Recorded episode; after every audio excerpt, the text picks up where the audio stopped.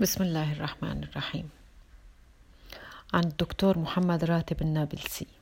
قرأت جربوا الابتعاد عن مواقع التواصل الاجتماعي قليلا وستكتشفون أنه لم يفتكم شيء داخله.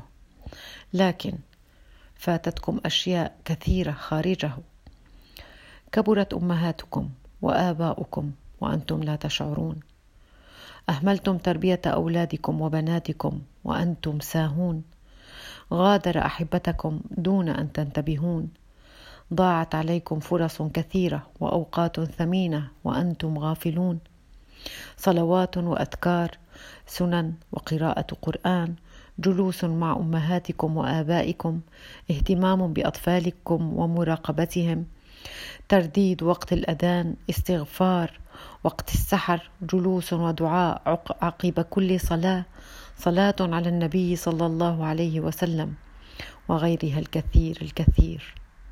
هل سألت نفسك يوما لماذا مواقع التواصل الاجتماعي مجانية؟